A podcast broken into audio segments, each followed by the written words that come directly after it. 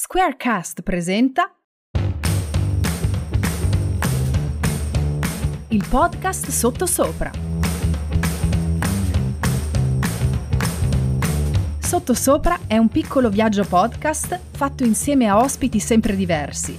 Personaggi famosi o comuni mortali si incontreranno nel nostro podcast per raccontare a cuore aperto i successi e gli errori che hanno aperto o chiuso le sliding doors della loro vita. Gianluca, Michela e Luca ti danno il benvenuto al loro tavolo, ovviamente sotto sopra.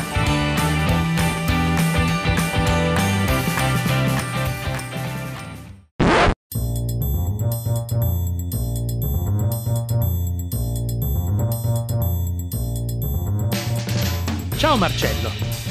Ciao Gianluca, grazie dell'invito. Fuori, fuori, onda stavamo ridendo perché ho detto a Marcello che mi faceva ridere averlo in diretta perché ascoltarlo nel suo podcast è troppo forte. Io adesso comunque poi parleremo, parleremo di questo, ma sentirti mi fa veramente piacere averti qui in questo episodio. Intanto, eh, Marcello, presentati. Io faccio sempre questa domanda, presentati. Allora, sono Marcello, podcaster eh, per passione, digital media strategist per professione. Quando racconto qualcosa di me divento particolarmente noioso, perciò interrompimi e parliamo di, di quello che credi eh, possa essere più interessante per uh, chi ascolta il tuo podcast. Va bene, ok. Allora ti faccio subito la prima domanda. Ma intanto il tuo podcast si chiama Se potevi cambiarmi il carattere, nascevo Word. E ti dico una cosa avrei sognato di creare un titolo del genere perché è troppo forte. Mi, fa, mi ha fatto ri- è quello che mi ha colpito subito.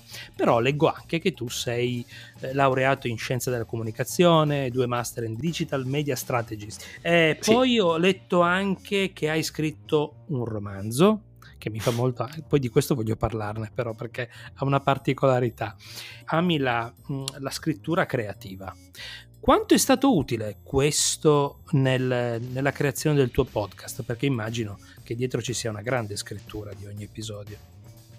Guarda, io pensavo mi stessi per chiedere tutti i soldi che hanno speso i tuoi genitori li hai buttati così alle ortiche con un podcast così demenziale. E invece la domanda è carina e ti ringrazio. Sì, serve tantissimo. Allora ti dico, eh, al di là delle questioni accademiche, perché è chiaro che una laurea e due master in qualche modo mi hanno eh, aiutato ad avere un metodo di lavoro che poi applico sia nel lavoro che mi dà i soldi per mangiare, sia eh, nel podcast, quello che eh, ha per me realmente valore è l'abitudine, l'attitudine a creare cose e a mettere in gioco la creatività, a trovare strade alternative per rispondere a domande, a trovare soluzioni dietro problematiche. E questa attitudine che volente o nolente devo avere continuamente per lavoro anche all'impronta, anche sul momento, è una cosa che spesso spiego ai miei colleghi eh, che dovrebbero saperlo in realtà, ma soprattutto ai clienti, non è che la creatività si fa così come, come si prepara un caffè, ma questa eh, richiesta continua di cercare soluzioni e di trovare eh, nuove idee in qualche modo mi aiuta anche uh, per trovare i temi gli argomenti e soprattutto il modo di trattarli, perché se ascolti il mio podcast sai che non c'è un episodio uguale all'altro, al di là no. del fatto che poi l'argomento cambia, ma cambia anche il modo di affrontarlo.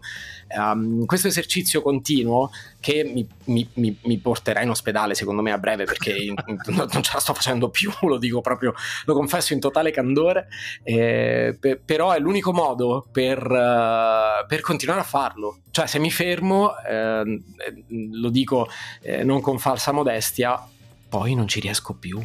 Cioè, la scorsa estate, quando ho ricominciato, eh, infatti ho ricominciato ad ottobre, è stato difficilissimo perché è, è proprio un esercizio mentale che va eh, coltivato quotidianamente, altrimenti si interrompe, si inceppa. Quasi un trip. Eh, sì, ma, ma, infatti secondo me io sono prigioniero di questo trip che, che, nel bene mi porta a fare cose carine, dai, adesso ho un sacco di affetto, poi anche eh, le nomination che ho avuto sì. a, al primo Italian Podcast Award me lo, me lo confermano, però, però, è anche una prigionia che, che, che non mi permette di uscirne o di uscire di casa, anche questo va messo in ma conto. Ma come fai a bilanciare il, il sacro e il profano? Perché poi alla fin fine tu fai anche un lavoro comunque importante, nel senso hai a che fare con clienti, aziende, ma come fai a unire le due cose? Infatti parlavi di credibilità, rischi la credibilità, però come Secondo me non le bilancio. Non so perché tu parta da, da, da quest'idea che ti sei fatto che io riesca a bilanciarlo. Guarda, ti dico solo questa. Eh, 20 minuti prima di staccare parlavo con un cliente e mi ha ricordato che una volta io ebbi il coraggio, e ancora adesso me lo rinfaccio, di dire a un suo collega con cui non avevo nessuna confidenza beh no, io i soldi per te, vabbè, mm, storia lunga, non ti racconti retroscena, i soldi per te miei personali non li spendo, semmai li spende tua sorella. E questa cosa ancora viene raccontata lì nella loro azienda, peraltro è un ex cliente di fatto. Ah, ecco, Ma non per questo, spero. ah, pertanto non riesci a bilanciare, questo mi, questo no, mi fa piacere. Okay, no, lavoro bene, eh, secondo me sono, sono, bravino nel lavoro che faccio, ci metto anche serietà, però nei momenti um, di dialogo e, ehm, e, questo è un vantaggio ma anche uno svantaggio io cerco di aggiungere sempre un po' del mio perché secondo me per lavorare bene bisogna divertirsi, lo dico tra l'altro in un episodio abbastanza recente del podcast, se non mi diverto e non faccio divertire le persone con cui lavoro, eh, secondo me non ho fatto bene, ho lavorato a metà. Interessante questa. Ti faccio una domanda, ma questa proprio... Ma da dove ti è venuta l'idea di fare un podcast di questo tipo? Di questo tipo cioè, sì, intendo, allora... dire, intendo dire comunque eh, non è un, un, classico podcast come se ne vedono tanti, serio. Cioè, qua proprio cerchi di trattare anche argomenti importanti, seri, di, di, di vita quotidiana, però da un punto di vista completamente cioè, più leggero, ecco, mettiamola così. Allora, ti dico da dove è venuta. Uh, durante il primo lockdown, quello in cui eravamo tutti chiusi, io avrei tanto voluto uh, sfogarmi come facevo durante l'adolescenza, e parliamo di un bel po' di anni fa, lavorando in radio. Ci ho passato dieci anni quando ero adolescente. Ovviamente, essendo chiusi dentro casa, una radio non l'avrei trovata. Non l'ho trovata nel frattempo, figurati se riesco, se, eh, se mm, in qualche modo riuscivo in un momento così difficile e complicato. E mh, mm, ascoltando podcast, non tantissimi quanti invece ne ascolto ora, um, mi è venuta l'idea, ho detto proviamo a capire se è una cosa che posso fare anch'io chiuso in queste quattro mura. E ho trovato, ho trovato un grandissimo sfogo con un podcast che oh, posso essere greve? Dimmi, dimmi faceva cagare, cioè onestamente era proprio brutto. sì. Lo registravo in presa diretta, 15 minuti filati con il cellulare, col microfonino del cellulare. Ah, un classico. E poi essendo, sì, infatti l'unico modo per, per, farlo in quel momento, non avendo altri strumenti, ed essendo poi un perfezionista, se al quattordicesimo minuto facevo un errore ricominciavo da capo e tra l'altro era veramente brutto. L'idea di questo podcast ed era anche un po' più serio, magari scappava una battutina ogni tanto, però provavo a fare quello che tanti altri facevano meglio di me. Quando poi, a distanza di mesi, ovviamente l'ho chiuso perché avevo rispetto per me stesso e per gli altri, sufficiente per capire che non doveva andare avanti, quando poi a distanza di tempo ehm, ho ripensato che mi piaceva tanto fare il podcast, ho pensato di cucirmi un podcast addosso e come ti ho raccontato prima, eh, se persino in un ambiente ingessato come quello lavorativo eh, mi va di metterci un po' del mio eh, trovando diciamo delle scorciatoie ironiche per cercare un compromesso compromesso con le persone, è questo che normalmente faccio con i clienti, um, anche nel podcast dovevo necessariamente metterci questo aspetto di me, altrimenti avrei continuato a fare una cosa che, ripeto, altri fanno meglio di me, fanno da molto più tempo di me con numeri migliori dei miei. No, perché? Non ne valeva la pena. Dovevo trovare un vantaggio competitivo che poi è opinabile perché non è detto che piaccia a tutti, ma che eh, mi permettesse di avere un prodotto che era veramente solo mio. E c'è anche la um, stand-up comedy tra i podcast, però è costruita in modo diverso, sono dei monologhi. Io faccio sì. un, un, prodotto che secondo me è molto più simile a un video di YouTube senza video. Eh, piuttosto Vero. che a un podcast. Questa è Beh. l'idea che mi è venuta e l'ho fatto breve perché l'unico modo per riuscire a produrre tre episodi a settimana di questo tipo è davvero che duri poco. Oltre, secondo me, annoierei. La durata, ecco, la durata è una cosa che mi ha colpito, ma devo chiederti se nasce da una cosa molto, molto specifica. Io ho letto che hai nominato nel tuo sito web il tempo di 4 minuti e 37. Ma dimmi, Beh, no, no, dimmi se per caso, casualmente, ti sei ispirato ai 4 minuti e 33 di John Cage. O è no. un caso? È un caso, ok. È assolutamente un caso. Sai cos'è no, 4 spiego. minuti e 33, lo sai? Eh, mm, ovviamente sì, no, ti prego dimmi. Allora, praticamente, questo è, ehm, John Cage era uno sperimentatore musicale che creò uno spartito di assoluto silenzio che durava 4 minuti e 33 secondi. Non sto scherzando. Ma non potevi dirmelo fuori dal podcast? Così Se io questa cosa me la rivendevo. Adesso così sanno tutti che non è vero. Però, però è vero, però infatti mi ha colpito perché dico magari l'ha resa su a 4,37. Ho detto magari ha preso No, no, no. spunto. No, non c'entra niente. No, ti spiego, ti spiego. L'idea iniziale era che durasse 4 minuti. La prima base durava 4 minuti e 20 e infatti tutta la prima parte, eh, finché non ho aggiunto il codino, durava sempre 4 minuti e 20. Poi ho aggiunto il codino e siamo arrivati a 4,37, cioè mm, non, non- non c'è un reale motivo per cui dovevano essere 4,37. È legato più che altro a una serie di fatalità. E Ah, 4 per minuti caso. era la durata che avevo pensato inizialmente. Poi mi hanno detto che dovevo comunque ricordare un po' di informazioni, dove mi trovi, eh, chiedere di seguire il canale, eccetera. L'ho affidato a un codino perché non voglio fare metacomunicazione oltre a tutta quella che già faccio io all'interno del podcast. Infatti, come senti, non saluto né all'inizio né alla fine, non do informazioni del tipo seguitemi, eccetera. È tutto affidato al codino e basta. Cioè, io non, non voglio perdere tempo per quelle informazioni in più, non, non ne do mai nel podcast. Ma non perché sia snob, perché secondo me cioè, dura talmente poco che se mi mettessi a perdere tempo anche a parlare di quello, ciao. Ah, per, me, per me è la durata perfetta. Io continuo a dire che i, podca- i podcast da 4-6 minuti sono quelli che io apprezzo di più. Ma è un Vabbè, mio allora gusto. ciao, grazie, è stato davvero un piacere. No, però- però- beh, oh, guarda, ti dico una cosa. Io quando ho intervistato Mauro Sabbione, che era il eh, tastierista dei Mattia Bazzar, ma anche il produttore poi che ha lavorato con Piero Pelù, con Elite FIBA, abbiamo fatto un episodio di un'ora e dieci minuti. Quando l'abbiamo chiusa, io mi ricordo che io e i ragazzi con cui intanto registro ci diciamo sta puntata andrà a scatafascio, figo. Ma chi l'ascolta? Sai che è l'episodio che hanno ascoltato, più- cioè più a lungo, il 100%. Hanno Eh, certo, iniziato però lì avevi, avevi un nome che tipo Eh. oggi non hai. Lo so, no, ma non è che vabbè, ho avuto anche altra gente, anche forse più conosciuta per certi versi, però non vuol dire, dipende sempre con chi hai a che fare, l'argomento, lì parlavamo di musica veramente. No, ma vedrai che anche il tuo episodio lo ascoltano, dai, no? non essere disfattista, Marcello. Ma no, certo, ma in questo caso non hai il nome, hai la simpatia.